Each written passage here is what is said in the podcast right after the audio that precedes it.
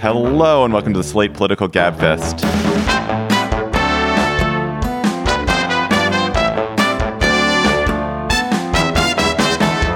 For June 23rd, 2022, it's the SCOTUS Guts the Establishment Clause edition.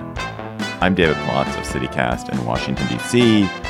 I am joined by Emily Bazelon of New York Times Magazine and Yale University Law School in New Haven. Hello, Emily. Hey, David. And by John Dickerson of CBS's Sunday Morning in New York City. Hello, John. Hello, David. Once again, I'm in Washington.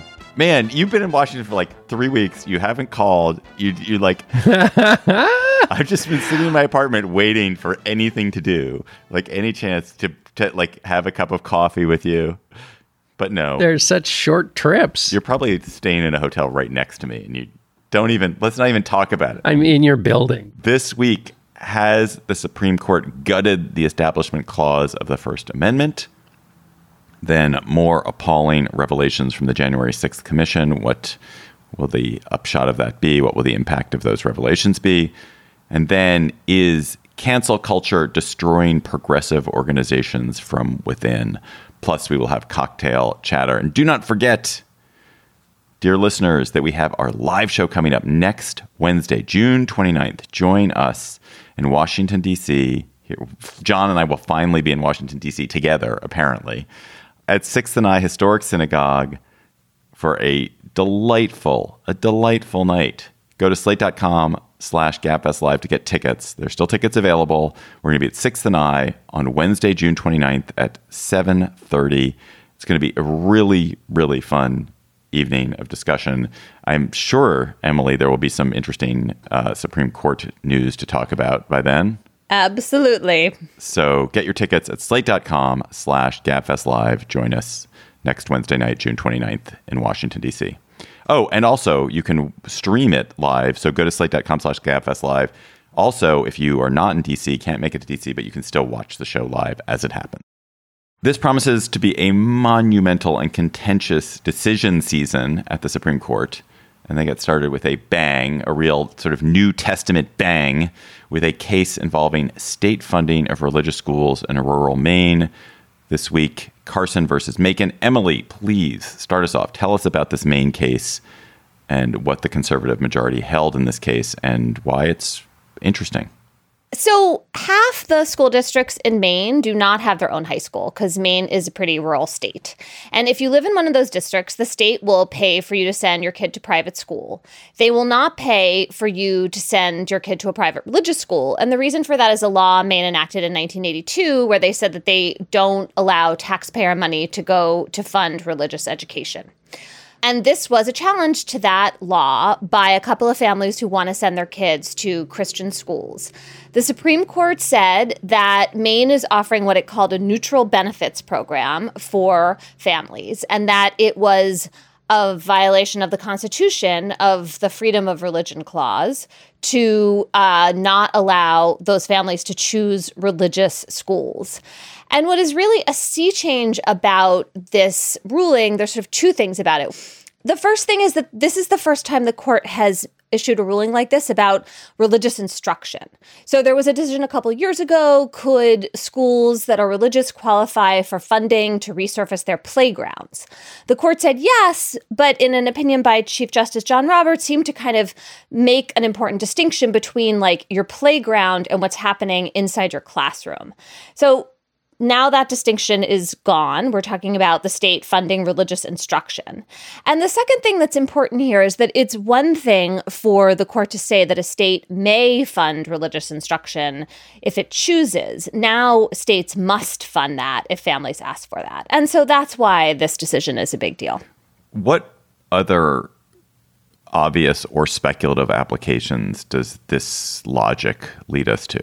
I mean, I think what's really at issue here are voucher programs. So, if you have a state that has a voucher program that allows people to pick private school or charter schools, families are now going to challenge and say, we want to send our kid to religious school, for example, to a Catholic parochial school.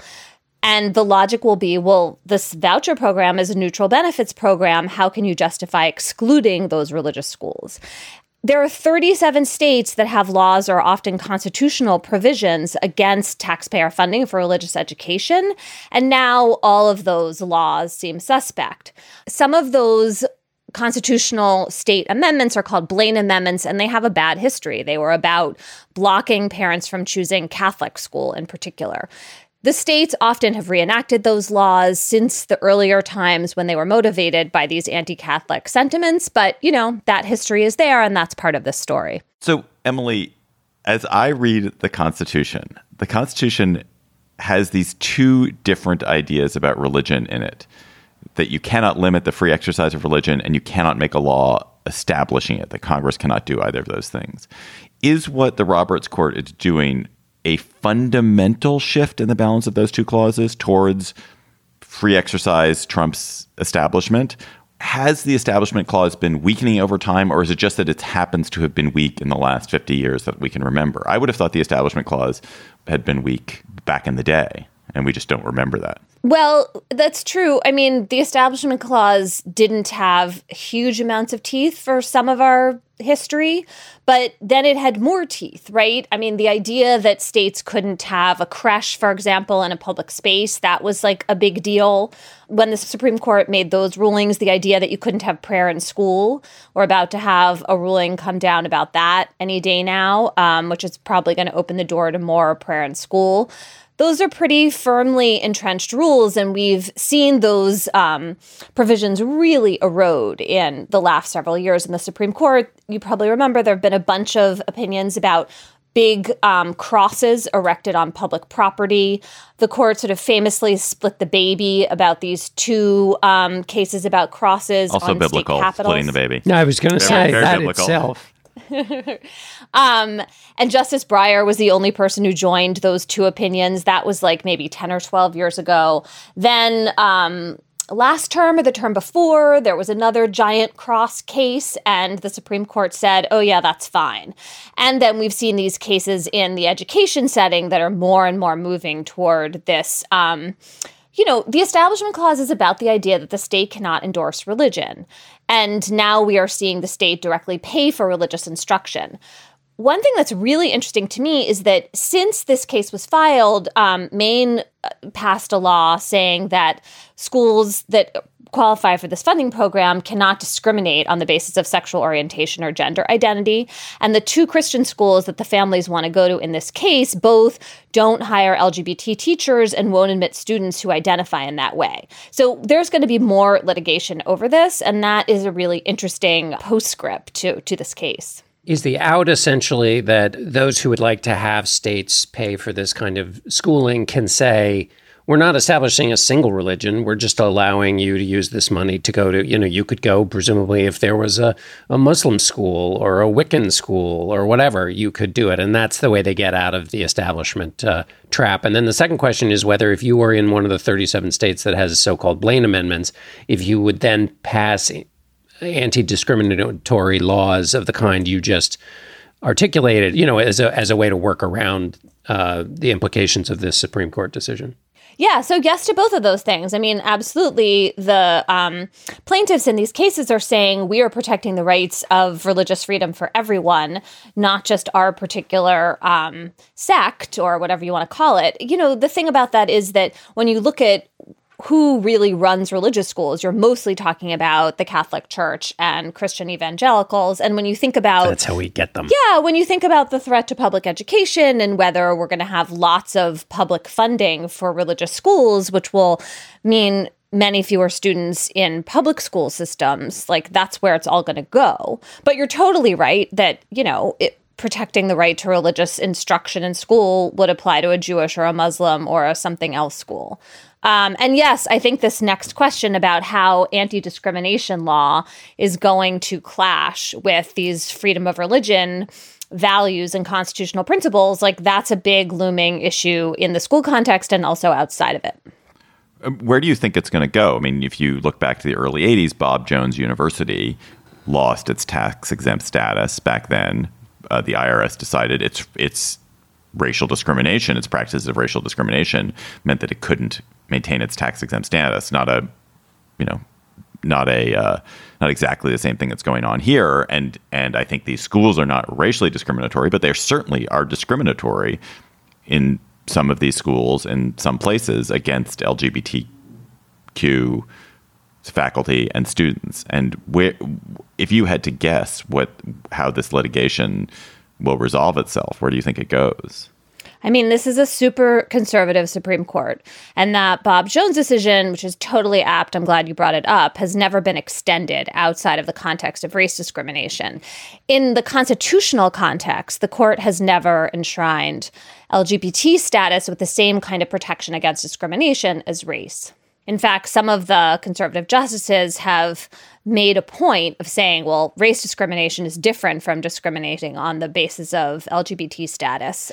And so, you know, I think that that's probably the direction this is going to go in. That, you know, the court has never enshrined sexual orientation and gender identity with the same kind of strict scrutiny, uh, elevated concern about discrimination that it's given to race. And it just seems really unlikely that this conservative court would make such a move. John, this is uh, certainly an effort to to extend the free exercise clause, to extend uh, religious liberty in ways that conservatives like. But there is also this broader conservative effort to undermine public schools, this, the using of the phrase government schools to describe public schools, the policing of public school teachers in Florida, the new push in Texas to bar undocumented children from public schools, and a kind of general effort to undermine the legitimacy and the prevalence of public schools in American life.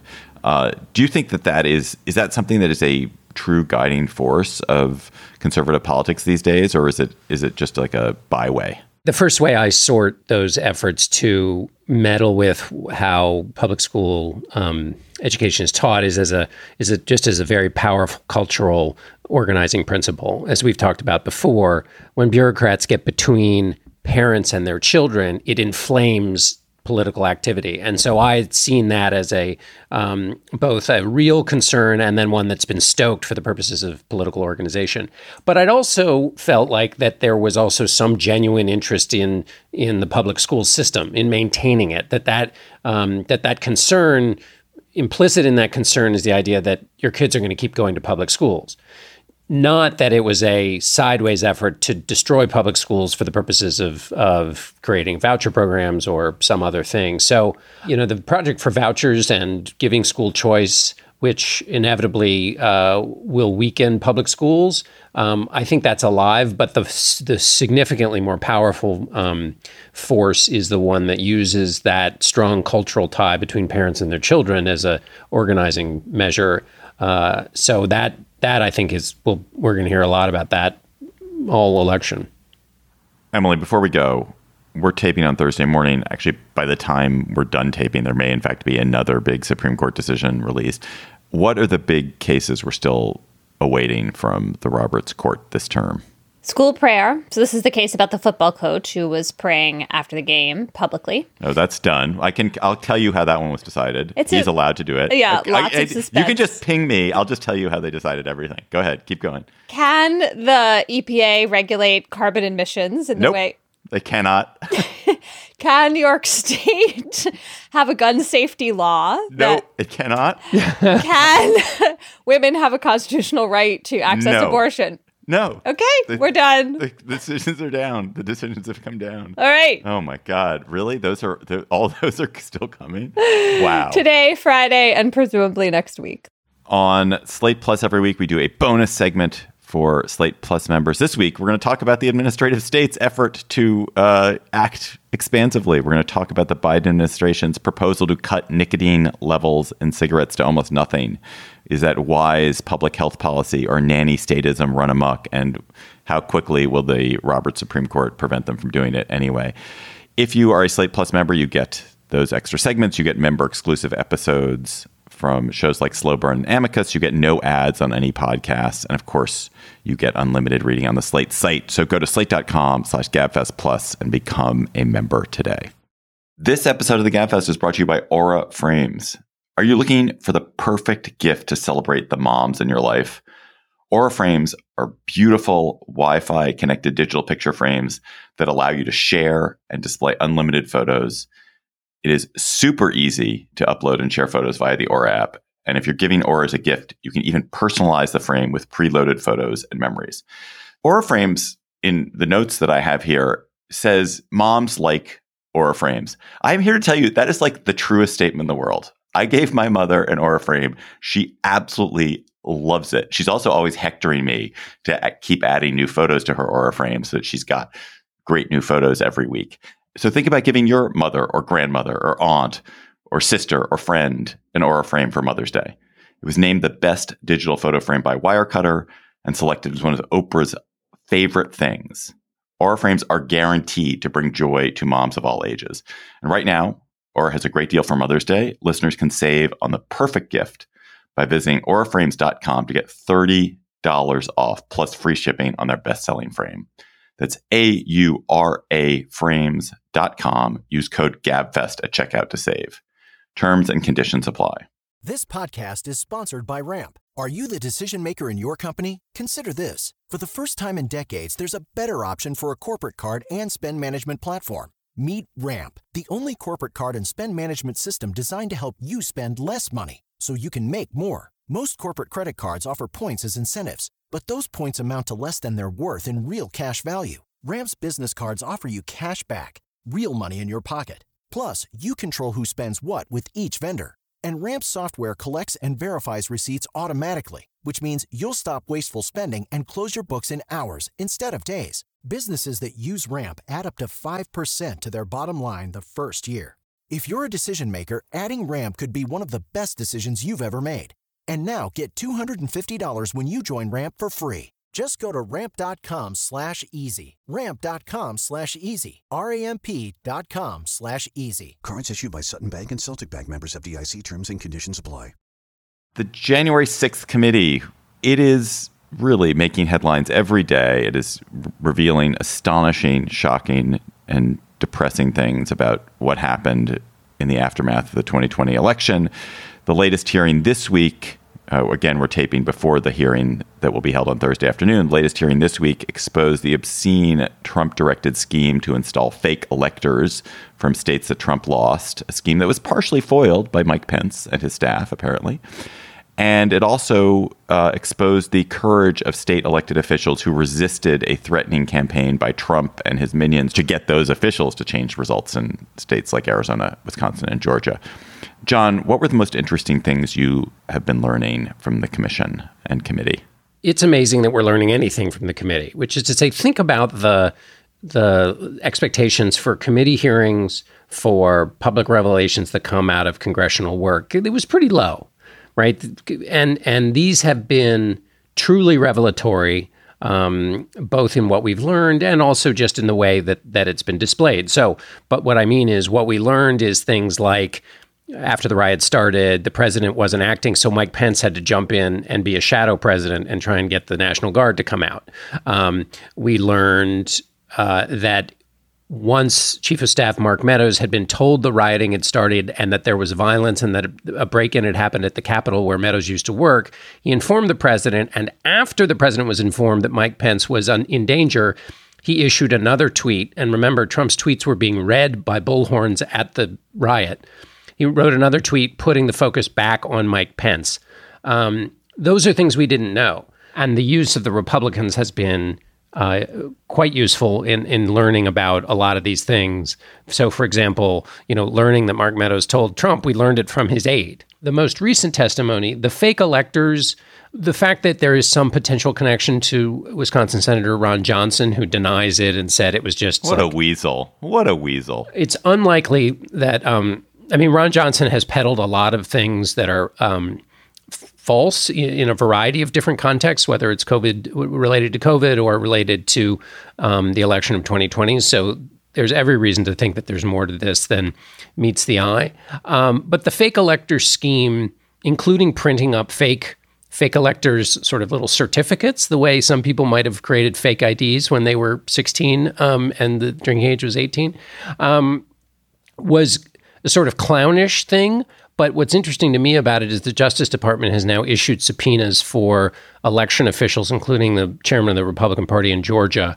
And when the Justice Department comes with subpoenas, that means people are in real danger, and that matters both to them, but it also matters in terms of squeezing them because this is just one of the prongs, one of the many ways in which President Trump knowingly uh, behaved illegally. And the creating the fake electors is distinct from his other schemes.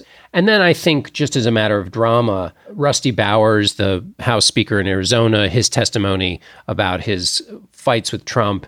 And I said, Look, you are asking me to do something that is counter to my oath when I swore to the Constitution to uphold it. And I also swore to the Constitution and the laws of the state of Arizona. And it is a tenet of my faith that the Constitution is divinely inspired of my most basic foundational beliefs. And so for me to do that because somebody just asked me to, is foreign to my very being. I, I, I will not do it. I think their testimony was just powerful because ultimately this is a test for whether the Republican Party wants to break the lie to violence pipeline, by which I mean there's obviously been an uptick in violence as a result of the fact that the president knowingly lied about the election and his party stood by and allowed that lie to live. And it's the obligation, it seems to me, for people engaged still in the business of government to not just let that lie to violence pipeline exist, because it's threatening all the people who are testifying, it's threatening the members of the committees, and it's only going to get worse. Do you think, Emily, that what Rusty Bowers said sort of additively to his testimony was in a way more uh, revealing than what he said in his testimony? He obviously acted quite courageously in the moment and you know did his job as a public official in resisting uh, Trump's exertions to to cheat the election. But Rusty Bowers then went on to say that he would vote for Trump if Trump were the nominee and were running again. It's kind of amazing that we've reached the state of partisanship in this country whereby somebody who has literally been pressured into into a profoundly illegal act that would undercut the very foundational principles of American democracy by President Trump would then turn around and the next voice say, I would vote for him. So, I mean, there's two ways to read that. One is that, you know, you think that this threat to the democracy doesn't matter as much as your policy preferences. And another one is just political survival that someone like Rusty Bowers thinks that if he doesn't stand for Trump in that moment publicly, that he is just going to be absolutely fried. And like, that's his group, that's his people, and he has to stick with them. Um, I mean, I totally get that. I think there is so much pressure to stick with your, um, you know, the the people who brung you to the dance, and it comes up in all kinds of contexts, and it leads people to really extreme positions, and that was a great illustration of that. What did you guys think of Ronna McDaniel's testimony saying that Trump asked her to talk to Eastman about the fake elector scheme? I mean, I just feel like they are closing in on former President Trump in terms of his own knowledge and participation in these illegal schemes. And I wonder what you all made of that. I think it's interesting. Um, her testimony was essentially he put Eastman on the phone.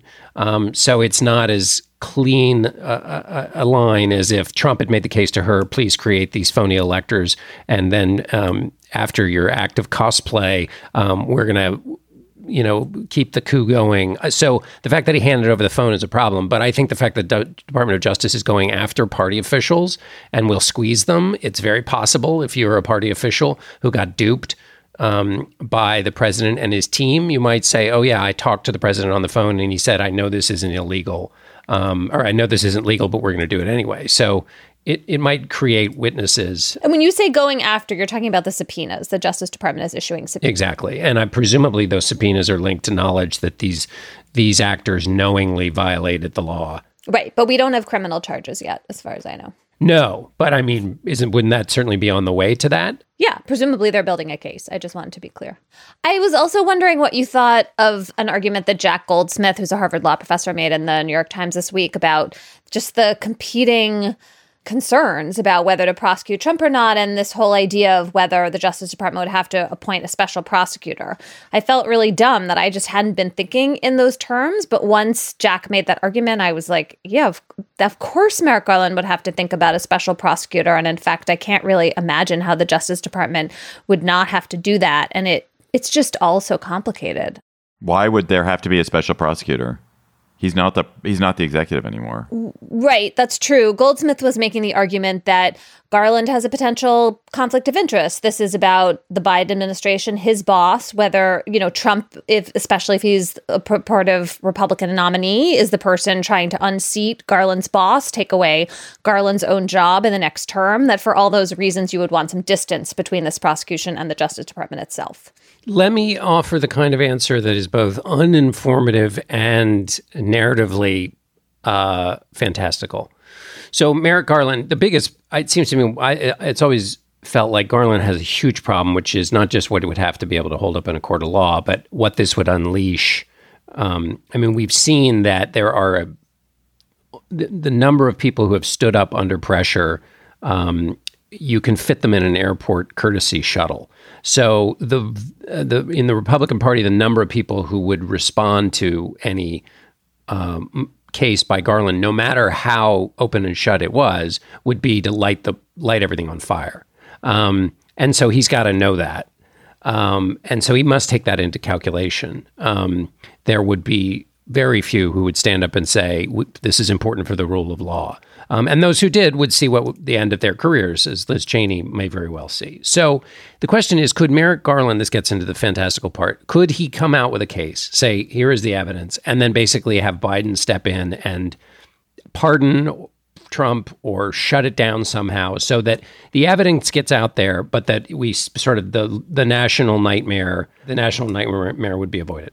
I mean, Biden pardoning Trump would be such a would be such a mic drop by Biden. Would be but Trump probably wouldn't accept it. Well, the issue is what would Biden get, right? I mean, Ford got Nixon to step aside and kind of accept some level of humiliation. And it's really hard to imagine Trump doing anything of that sort because he has no shame. He has the opposite of shame. There is this interesting fact that the number of people who think Trump should be prosecuted has risen significantly in a few weeks, the last few weeks, clearly a product of the hearings.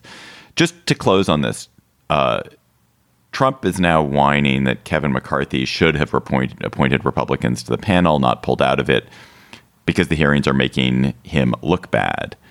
Is he right that this was a strategic mistake? Would they be better off with some obstreperous Republicans being turds in the punch bowl and making the whole thing more of a partisan spectacle? I think he is, because it would be more chaos, more chaff, more mess, and people would just write it off as partisan disagreement. Absolutely, he's right.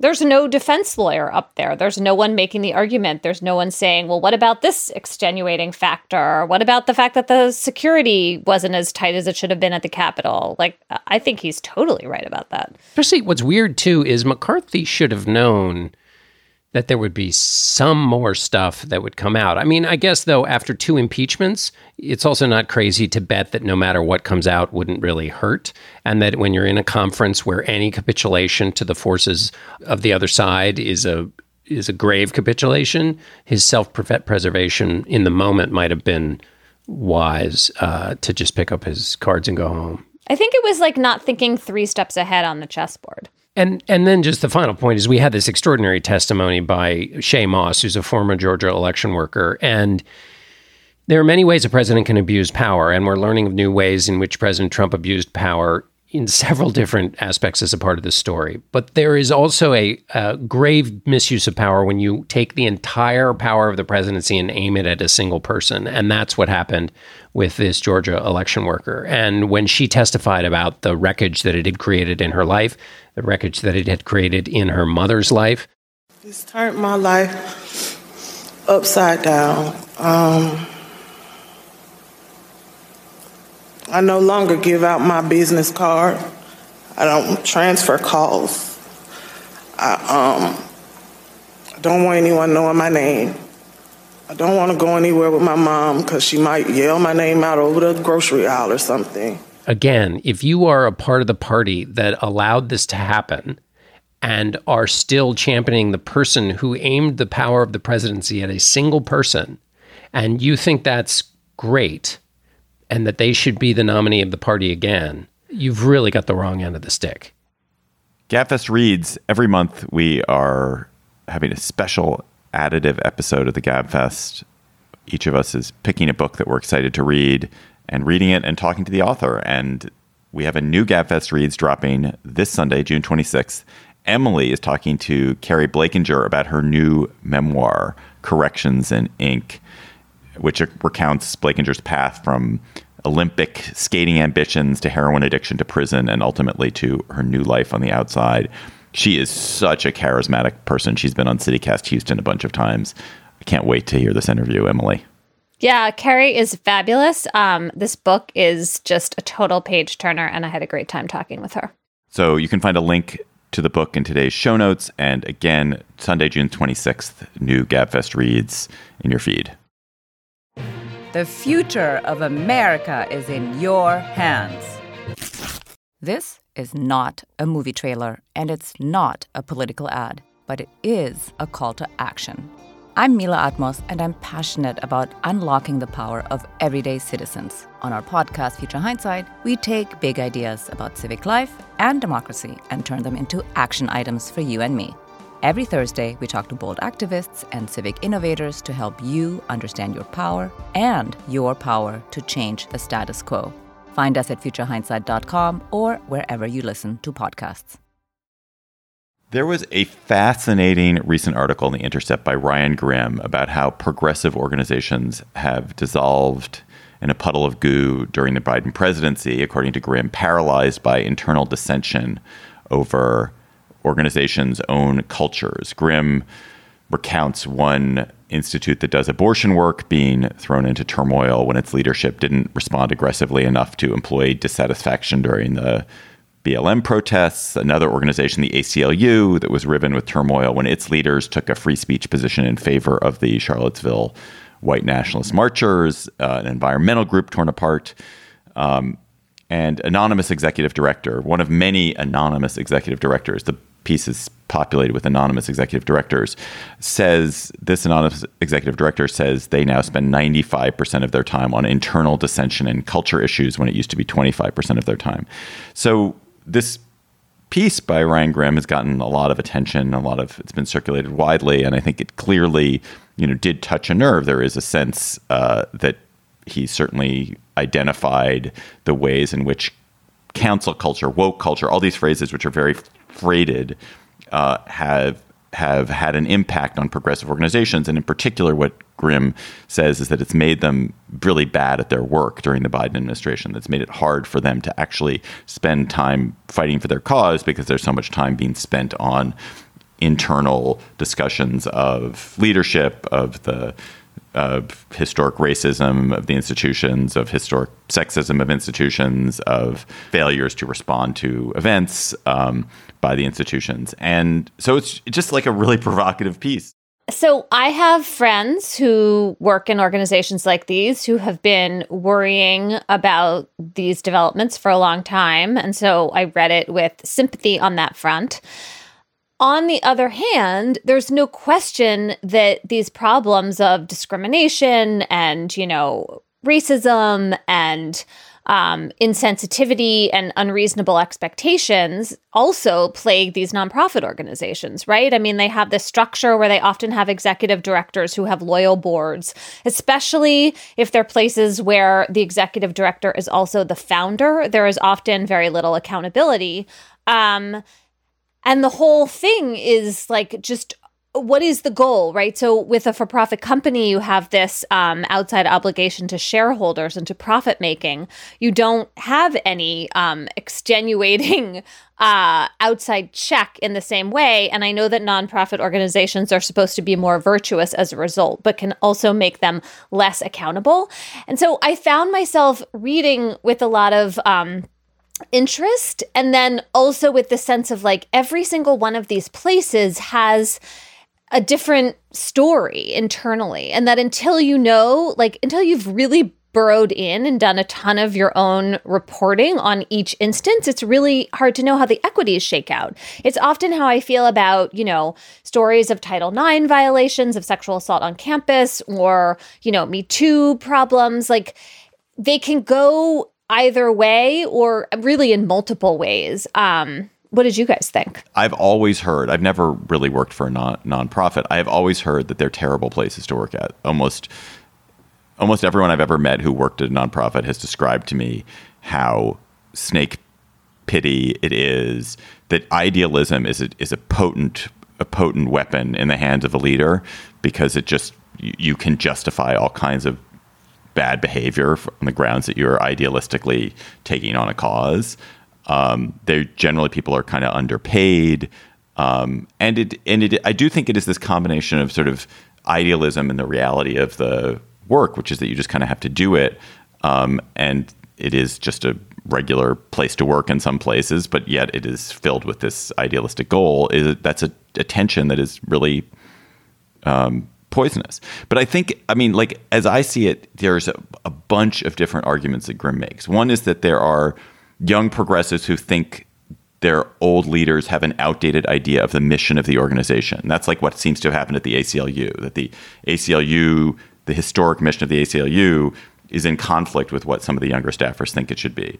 Then there's the idea that there are millennial separate point, which is millennial staffers who expect a workplace to live up to their ideals and meet their emotional needs and not merely be a place to work and that when that fails that that causes tension then there's another point which is certainly not unique to not for profits which is that sense of alienation and loss that has come from the pandemic and working at zoom and and then compounded by this amplification of grievance and disappointment that Slack creates. That Slack is this force that, I mean, someone should write a whole book about how Slack has this capacity to create real unpleasantness in a work life. And that those two things, which are, which are not endemic to not for profits, it's just something that's happened in all workplaces.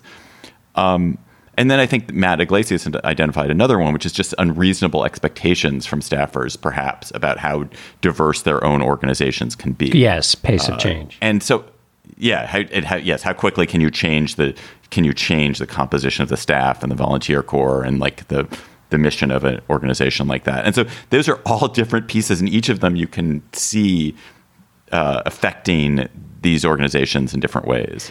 Yeah, I, I tried to come up with a list of all the complicated swirling pieces. Um, I mean, so in the COVID basket, you know, you mentioned that, David.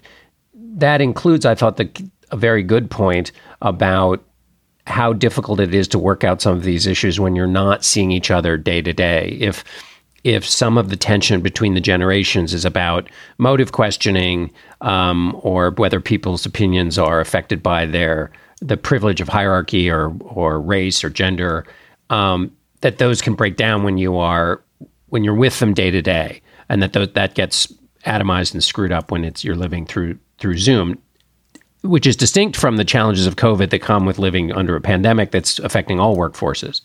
Um, but there's also, and I guess maybe you you mentioned some of this, but one of the other ones that I would add is politics, which is that in one sense after George Floyd's murder, after Biden's victory, there were pe- there were a lot of people who thought there was a moment of opportunity, and and particularly in this in the political area, there was a moment of opportunity, but the opportunities were quite small. I mean, Biden came in with very small uh, margins in the House and Senate. To think that he was going to get a great deal done was a bit of a fantasy.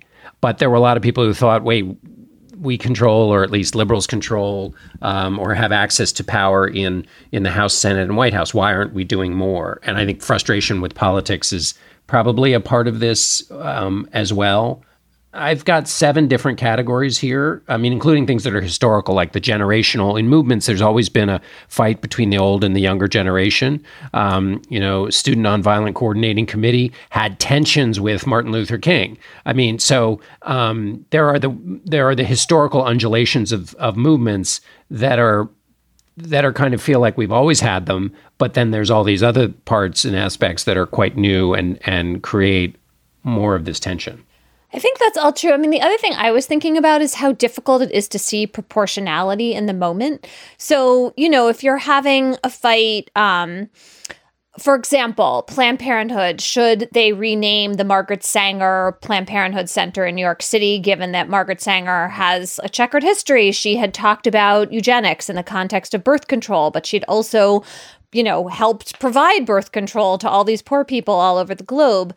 Like, is that the right call or not? Reasonable people can just disagree on that, but it can also become incredibly divisive.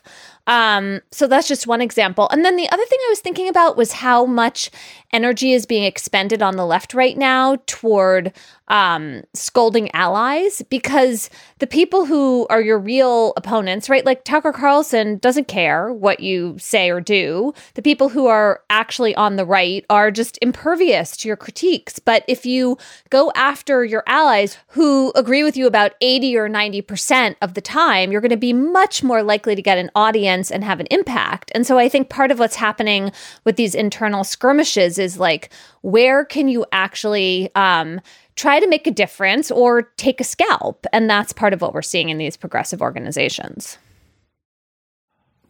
All right. When you're having a drink, and God, have a drink with somebody. Like, have a drink with somebody, have a cocktail with somebody, and chatter to them. But let's not undermine the benefits of drinking alone. Or drink alone. But then you can't do. You, if you drink alone, do you have cocktail chatters, John? Do you like sitting there with a an old fashioned, and you're like, John, let me tell you about James Blaine's rum, Romany, and republicanism. Right, Rome, Rome Romanism, and ruin. Um, my fear is that somehow some technology, some technology will be created to capture all of the random things that are are me are uttered by me when I am uh, just or think I'm just by myself at home.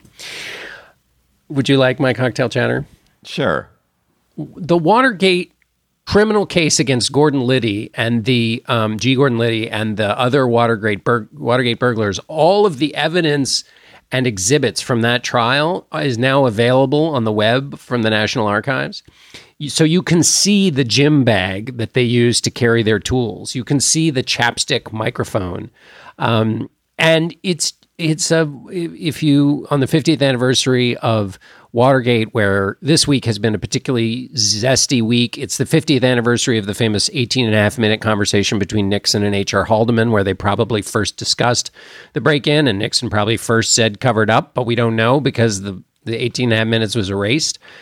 The 23rd, which is the day on which we're taping, in addition to being the 50th anniversary, think about this. In one in the same day, Nixon signed the Title IX legislation and he had the conversation with Haldeman in which he said, You know what we're going to do? Here's what we're going to do. We're going to get the CIA to tell the FBI to stop looking into this burglary thing. That's what we're going to do. It's going to be a really good idea. Oh, and we're saying all of this on, on our recorded um, device, and that became the smoking gun tape that basically ended the Nixon presidency. So he both started Title IX and effectively ended his presidency on the same day, 50 years ago on June 23rd. So it's a we're in a frothy, zesty period of um, rich black soil of the of the Watergate moment. And so, if you want to keep um, tilling that soil, go look at the at the exhibits from uh, from that period. It seems to me that G. Gordon Liddy was basically the Steve Bannon of his day.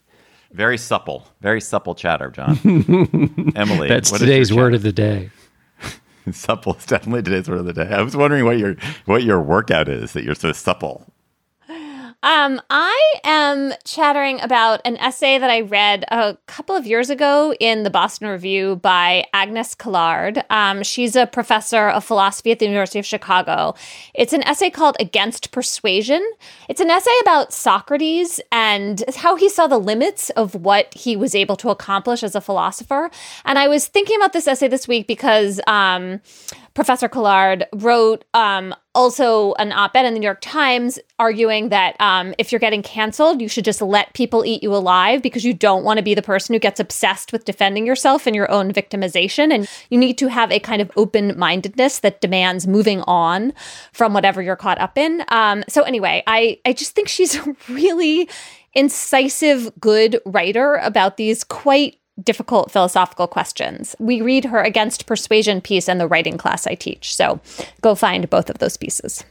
My chatter I'm the last person in America to recommend this as, uh, in my chatter, which is Hustle, the Adam Sandler movie. Adam Sandler plays a a kind of middle aged, dark side of middle aged scout for the Philadelphia 76ers who uh, happens upon a great basketball talent in Spain and tries to bring this young player, a character named Bo Cruz, to into the NBA. It is pure pleasure. This movie. It is truly joyful.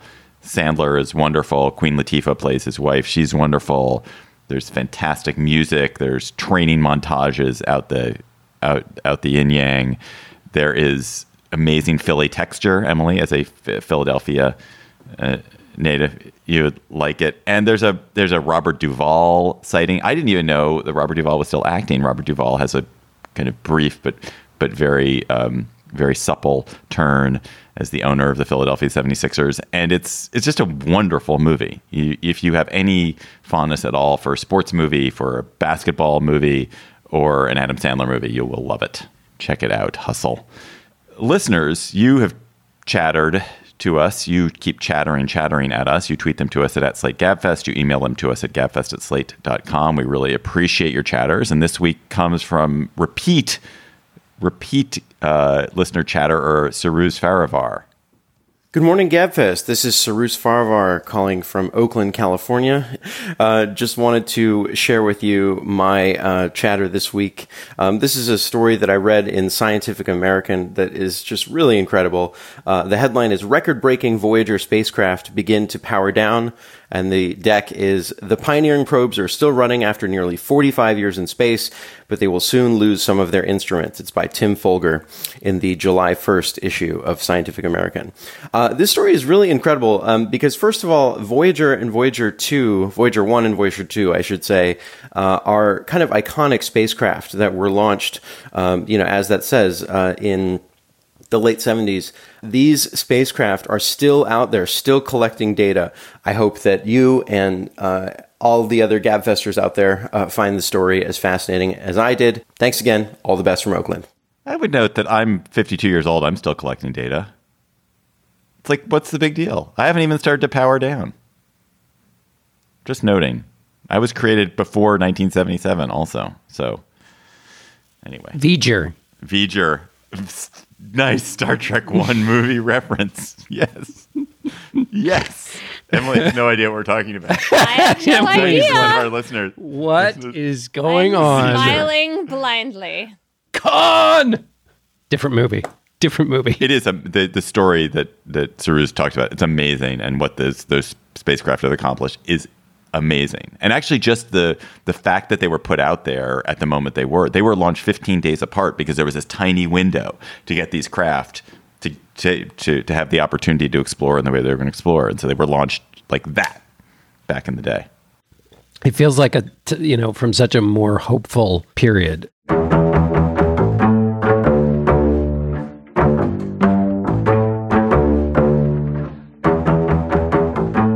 That's our show for today. The Gabfest is produced by Cheyna Roth. Our researcher is Bridgette Dunlap. Our music is by They Might Be Giants. Ben Richmond is Senior Director for Podcast Operations. Alicia Montgomery is Executive Producer of Slate Podcast. Follow us on Twitter at, at Slate Gabfest and tweet chatter to us there.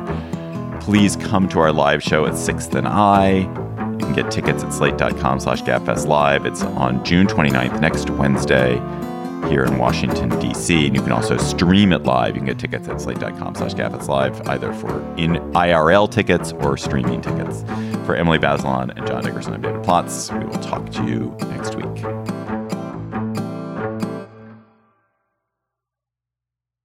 Hello, Slate Plus. How are you? Uh, I don't. I've. I don't smoke because I don't know how to inhale, and so I never learned how to inhale. So I, I've never had the pleasure of nicotine in my life. Um, I've smoked cigarettes, but without inhaling them, so I don't know what nicotine is like. But the Biden administration apparently does not want me to do that.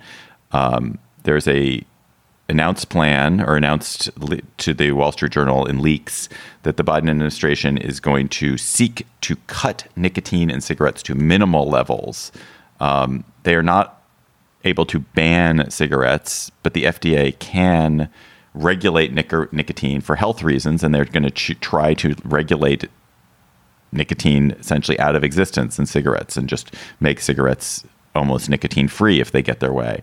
This also there's also a report today that uh, the Biden administration is also the FDA is also going to um, not allow Juul. It's going to force Juul to remove its vaping products from the marketplace. Um, its nicotine vaping products from the marketplace. So clearly, the war on nicotine has begun. Uh, is this great, Emily, or is this nanny statism gone mad? I can't decide. So I'm not a smoker either. On the one hand, it seems like the addictive property of nicotine is like a public health crisis. I mean, so many people die from smoking related causes. If the government can prevent that, maybe it should go ahead. On the other hand, this is such a huge. That was just a snippet from our Slate Plus conversation. If you want to hear the whole conversation, go to slate.com slash gabfest plus to become a member today. Hi, this is Dahlia Lithwick, host of Slate's legal podcast, Amicus. If you're listening to this show, you might be interested in Amicus's live show that we're hosting in Washington, D.C. on Tuesday, May the 14th. My colleague, Mark Joseph Stern, and I will be talking to some amazing guests, including Sherrilyn Ifill and a sitting state Supreme Court justice all about how originalism, a relatively recently invented way of interpreting the Constitution, has taken over the Supreme Court and radically reshaped the law. It's been doctrinal rocket fuel for the conservative legal movement and facilitated the rolling back of abortion rights, the expansion of gun rights, and the obliteration of the separation of church and state. And as another wildly consequential Supreme Court term careers to its end, the court's originalists are on a tear. But there's something you can do about it, and we hope you'll join us in DC on May 14th to explore the possible pathways out of the current situation. Go to slate.com slash amicus live for tickets.